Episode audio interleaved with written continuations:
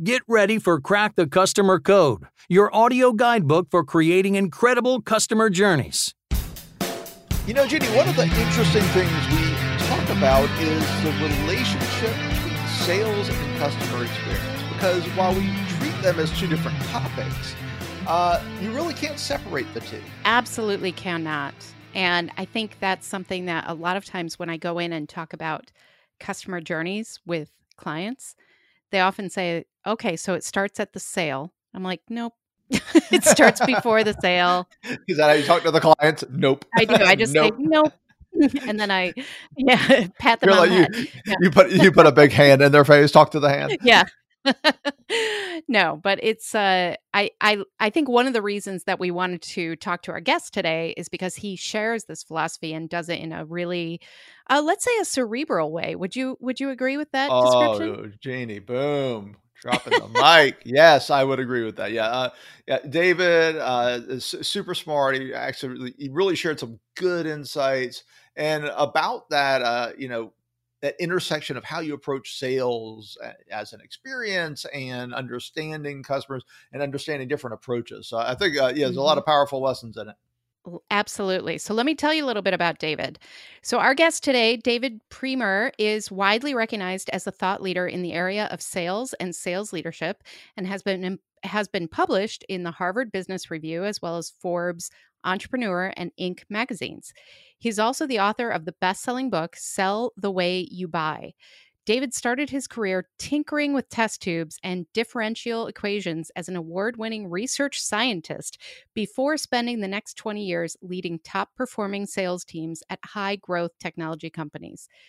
David's lifelong passion for learning and execution is the foundation of his cerebral selling practice, where he helps organizations drive revenue growth by infusing the core principles of science and empathy into their sales operations. David, we're thrilled to have you here. Welcome to Crack the Customer Code. Oh, it's great to be here, Jeannie. Thanks for having me.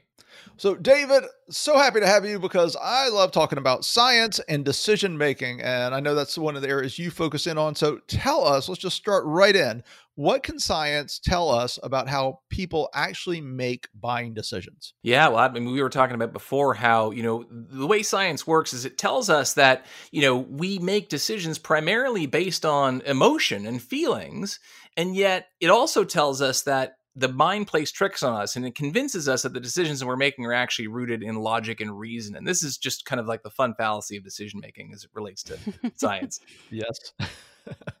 yeah, I mean, we always end up, you know, uh, we we justify rationally after the fact, right? Well, look, there's after the fact, there's before the fact. You know, one example I often give is let's say you want to book a, I talk about this in the book, a first class ticket to Paris, or let's say you want to go to, to Paris on vacation. It costs $800 for the flight. But the, the first class ticket was just asked. It was like let's say five grand. It was astronomical. Couldn't afford it. But then a few days before the flight's supposed to leave, now I wish we could all be on flights now. Now I'm getting all nostalgic. I know. uh. but, but the airline comes to you and says, "Hey, you know, great news, Adam. It's not going to be five grand anymore. It's now twelve hundred dollars." And you're thinking to yourself, well, "I don't have this extra four hundred dollars, but man, first class to Paris, that sounds pretty good." And so you start telling yourself all these stories like, okay, well, you know what? I'm going to just eat fast food when I get there. When I get back, I'm not going to do as much shopping. So you tell yourself all these stories to make like I'm a very rational person. This makes total sense. Meanwhile, you're just succumbing to the feelings. Yep. Yep. And right. I think it, there's this attitude of if you use that intuition if you just admit to that that it's it's not good enough so we all have to rationalize it somehow but um, one of the things you talk about is how you know, the experience is the product. And obviously, Adam and I are on board with this idea, but mm-hmm. how can sellers actually create amazing customer experiences? How do those things go together? Yeah, well, you know, so it all comes down to the the kind of the end to end uh, series of touch points the customer has with you. So you could be representing a, a, wonderful product or something that's in high demand, but if you act, you know, in a sleazy, underhanded, self-serving way, if the customer doesn't believe you have their best interest in mind, if they don't believe that you have they have your, your success in mind, then then they're going to have a poor experience and and move on to someone else. And so as a seller, there's lots of things you can do to create a great experience. I'll give you two of the very easiest and simplest things to do. Number one, just listen just hmm. listen. And it's it's interesting in the 2018 Salesforce State of Sales report when they asked salespeople, they said, you know, what's the the top things that you can do that have a sub- extreme or substantial impact on your ability to convert customers, demonstrating ROI was number 10. Number 1 was listening because listening i mean you know you're you're collecting information certainly but there's a, a lot of emotion involved in listening and we always love people who listen to us. It invokes reciprocity good feelings. It makes them feel that we actually care. So that's kind of the number one thing you can do is just listen.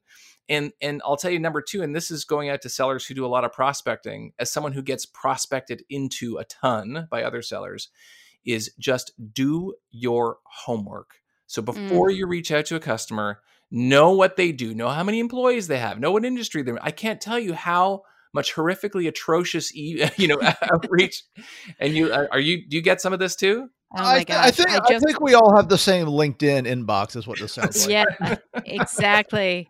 All about the contact center that I don't run. It will. Oh my god! Don't even get me started. Right? You know, it's like I don't run the contact center. I don't have accountants that work for me. I don't. You know, right. I don't have a, a team of hundred people and and it's such a huge turnoff but when someone actually puts in the effort to oh, you know jeannie I, I listened to your last podcast and i love that you talked about this like that adds so much value to the mm-hmm. experience mm-hmm. and makes me want to engage even if i don't want to buy what you have to sell right right it's so right. true and well, it's because even is, oh sorry go ahead jeannie please sorry i was just going to say listening is so basic and it's something that we always assume is part of any relationship and yet think about how often we have to tell people how important it is because it's just it's something that for some reason we need to be reminded over and over and over so i'm so glad that you brought that up as that number one thing because it's so important yeah, and that sure. you know the the reciprocity idea, David, is is huge. I mean, I, I, think about it this way: when they do that,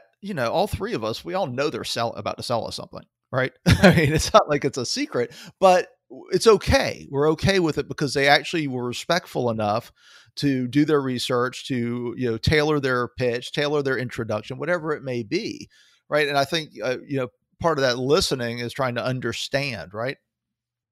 Yeah, look, it's understanding because, you know, part of the thing also as sellers, don't forget, is that we want to create this great experience, but we also don't want to waste time with people who don't want to buy our stuff, who's not who are not a good fit. So, you know, approaching it in kind of a very empathetic way by listening, by understanding, hey, look, is this even someone we can help? Because if it's not, the last thing I want to do is like lose slowly.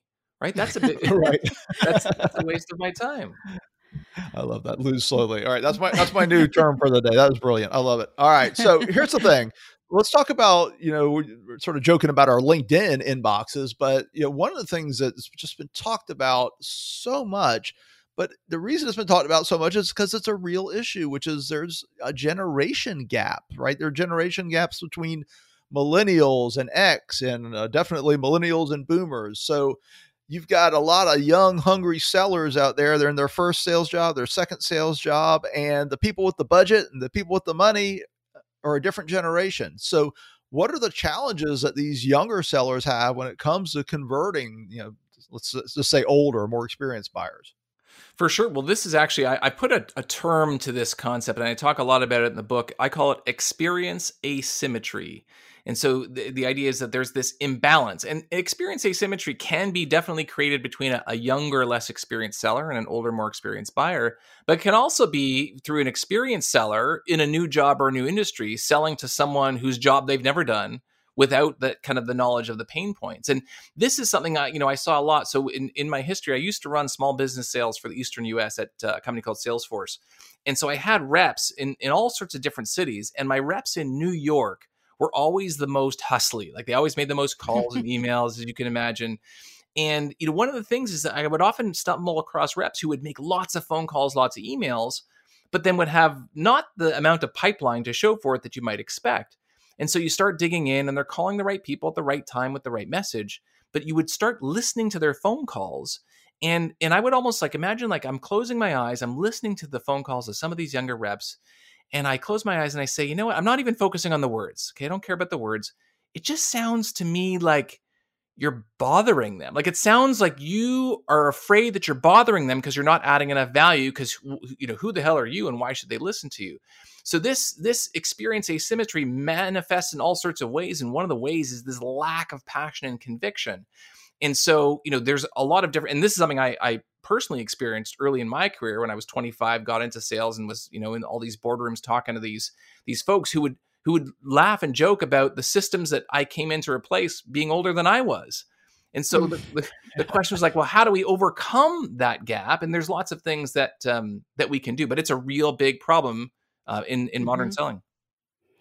Yeah, I would I would agree with that, and I think part of what struck a nerve with something you said there was, you know, if if you're not adding value, you you pretty much know that, right? like you you feel like you're bothering them because you you know you're not hitting the mark with really providing value or making sure it's a fit before you move on. So I think even though people try to fake that, um, we can hear that on the other side. We can hear when somebody's unsure of that, and and it just sounds.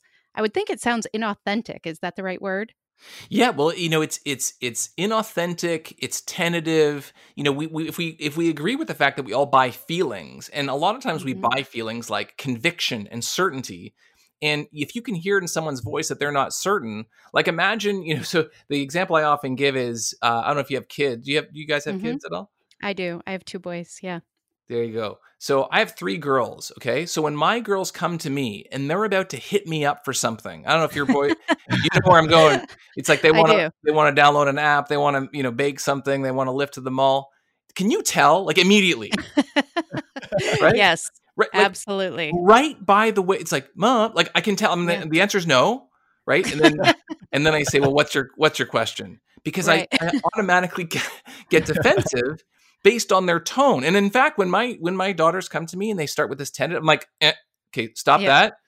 Be clear and concise and sure about what you're saying, and, and I'll be- and I'll believe you. Right, I'm more likely to engage. So that's you know that's what you hear in the voices of these younger sales reps. Yep. Yep. I often I often say, uh, okay, so what is the question? because they it starts with this long explanation, right? And then you're like, where is this going? That's Well, yeah, that's I mean, well, I mean, one thing when you think about the sales process, what we're what you're trying to do, and one of the many things you're trying to do, but one of the biggest things you're trying to do is inspire confidence in the buyer. And if you don't have confidence in yourself, it shows, and it does it does the exact opposite. Mm-hmm. For sure. Well, look, I I often ask people, I say, you know, try this, like, and I talk about again, I talk about this in the book, but try this conviction exercise. Think about something that you're passionate about. It could be a sport, uh, you know, a hobby, a kind of music, something that maybe someone else isn't. Like we all love food and family, for example, but maybe not everyone loves bluegrass music or golf or you know, uh, the Orlando Magic or whatever it is, right? So think about it. if you're passionate about that thing. I want you to just tell someone about it. I want you to listen to how your voice sounds when you talk about something that you're passionate about and have conviction around. And then, you know, now to your, you mentioned, you know, it's tough to hack that. So now you go back to work and now you're selling like a normal thing. You're selling a widget, a service, a product. And if you believe in what you're selling, even better, right? But most mm-hmm. of us, mm-hmm. we just, we sell kind of normal things, you know, even software, technology, and so on. So there are tricks and hacks that you can use to kind of manifest the conviction, almost kind of trick your brain. I almost go back to that Seinfeld episode where where uh, where George says to Jerry, "It's not a lie if you believe it." And then again, you know, you know what I'm talking about? Yeah. Okay. Now, I'm not suggesting if anyone's listening, do not lie to your customers. I'm not suggesting that you lie.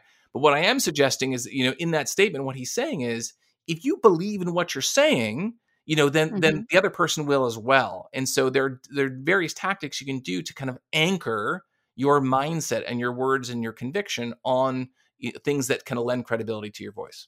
Mm-hmm. Yeah, I mean, I have no personal experience with this, but I've seen enough movies. That's how you beat the polygraph, right? It's you, believe, you believe the lie you're telling. That's right. Again, we're not saying we should lie. we're not recommending no. this. Let's yeah, the headlines now. yeah. So, so what's one thing you can tell salespeople who are thinking, okay, this is great, but you know, I I'm charged with just handling customer objections objections you know what are what are some of the ways that we can help salespeople really do that in this passionate authentic way? Yeah well you know back to kind of what we talked about before one of the easiest and best things you can do is is slow down and listen. So here, here's a fun little exercise. Imagine you were on the receiving end of an objection. What's the most common objection that a salesperson price. gets? Price right? Too expensive. Yep. so think about if i did this little exercise with you and, and say okay it's too expensive blank you know and try to come up you don't have to do it now but like come up with as many different permutations of it's too expensive as you can right? It's too expensive for a budget for what we're getting for compared to this other thing that we're buying and my buddy works for the competitive solution i'm just going to buy their product anyway. So there's all of these kind of you know end results and so what happens is whenever we hear objections as salespeople we often immediately jump into solutioning mode like oh it's too expensive? All right well let me figure out how to make it less expensive for you right versus if we take a step back and the data actually shows that top sellers actually when they hear an objection rather than respond they will ask a question and so the tip here is to clarify the objection and to get to the root cause, the root intent, as I refer to it. And if you don't do that and you jump in too soon, then you risk wasting all this time addressing the wrong objection without fully exploring it. So, my advice slow down, listen, fully explore the objection, ask good questions before you try to solve it. Nice. Yeah, I love that. And you know, uh, and tell me what you think of this real quickly, David. Um, that's something we really teach in the customer service side of things. Like there's listening is two pronged. Listening is one, it sends the signal that you care, right? It's uh, we talked about that at the beginning. It sends that signal that you're listening and that's why it's so important, but you also get the information you need, right? To get to to understand what the objection really is because often the objection isn't the objection as you're sort of alluding to. Correct. I, I, refer to that as the objection iceberg, which is you know what whatever they say, that's just the tip. You know we and the, and the, we're not we're not so lucky to have all of our objections. I think about actually objections sitting on an emotional spectrum, almost like negotiation, all the way from the very logical objection. You know, imagine if I asked you out to dinner and, and you didn't want to go, and you gave me a logical objection, you might say something like, "Well, you know, we we're, we're we already have plans." It's like, okay, well, great. Or the restaurant's too far away, or we don't have a babysitter. And if we solve that problem, then then we're good. Versus all the way to the emotional side, you might say, well, didn't they have a rat infestation last week? Didn't they have a rat infestation, right? And maybe, maybe, they did, maybe they didn't. Like, imagine you're purchasing a piece of technology, and I say, didn't they have a data breach last year? Mm-hmm. That, that, company, nice. right? And maybe they right. did, maybe they didn't. But but now it's it's a very emotionally charged. So when it comes to objections, part of the assessment process you go through. See, I, am Canadian, so ah, process. You did it. process. we Love talked it. about that before. but part of the the process you go through is is assessing like where that customer sits on that emotional intent spectrum. Do they really not want to go on the date with you ever, ever, or are they just trying to you know overcome something that's very logical? And you do that by listening. Hmm. Awesome. I love it. And I don't object to anything you've said. David. So thank you so much. now we, we really appreciate you being here. This was great, a wonderful insight. So uh, please let our listeners know where can they find you and learn more, connect with you, and all that good stuff. Yeah, so I have everything on my website, which is cerebralselling.com. So just all one word, cerebralselling.com, where you can, and I give away tons of stuff for free. So uh, tons of articles, videos. I have a YouTube channel also called Cerebral Selling. And the title of my book is called Sell the Way You Buy and it's available everywhere you buy books amazon barnes and noble indigo for you in canada um, excellent yeah well thank you so much it was a joy having you here and uh, i feel i feel like well prepared to go sell now so thank you for that my pleasure thanks for thanks All for right. having me thanks so much david so jeannie I, well you know i was wondering because i just sent you a linkedin invite and you accepted just I now. Want, oh yeah, are you ready for my pitch? I'm ready. Are you ready for my pitch? Okay, good.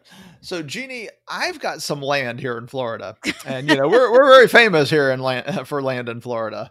That's right. That's right. And based on my profile, exactly. you thought that I would be interested in that land because you know that's the language that we hear. I thought that was such a an interesting part of the conversation, but we've all suffered from that, right? Those horrible, horrible pitches that are not connected at all with who we are or what we do. And unfortunately, LinkedIn is just a that never happens, Jeannie. Come on.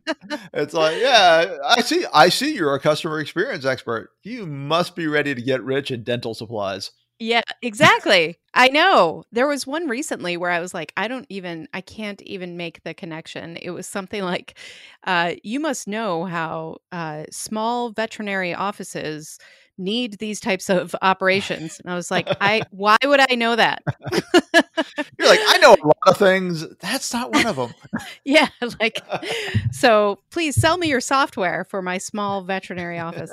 Uh, but I think, you know, we need people like David out in the world who are talking about the way to do this right because there's nothing wrong with sales, right? Like sometimes it gets a bad rap because of the the things that are done so poorly but the way david's talking about it it's it's about really setting the right expectations respecting the person you're buying and then creating a customer experience from the beginning that's meaningful and important. So i really like this approach. I really liked our conversation. It was a lot of fun. So i'm glad that david could join us today. Yeah it was great. So and uh sell just sell classy we should do that. Sell, sell classy, San Diego. Nice, nice. well, on that note, you don't like that?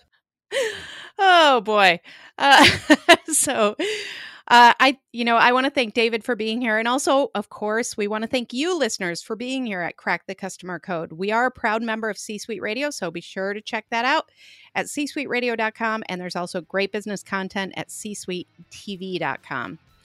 I'm Jeannie Walters, and you can learn more about me and our journey mapping programs, customer experience training, and speaking at experienceinvestigators.com. And I'm Adam Toporek, and you don't need to know what we do because we're going to ask you what you need, and that's what we're going to sell you. So you can find me at customersthatstick.com. Until next time, take care of yourself and take care of your customers.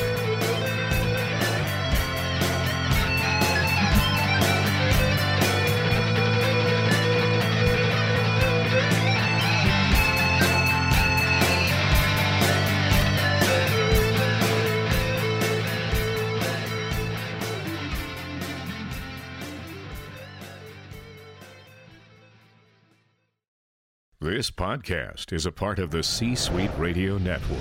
For more top business podcasts, visit c-suiteradio.com.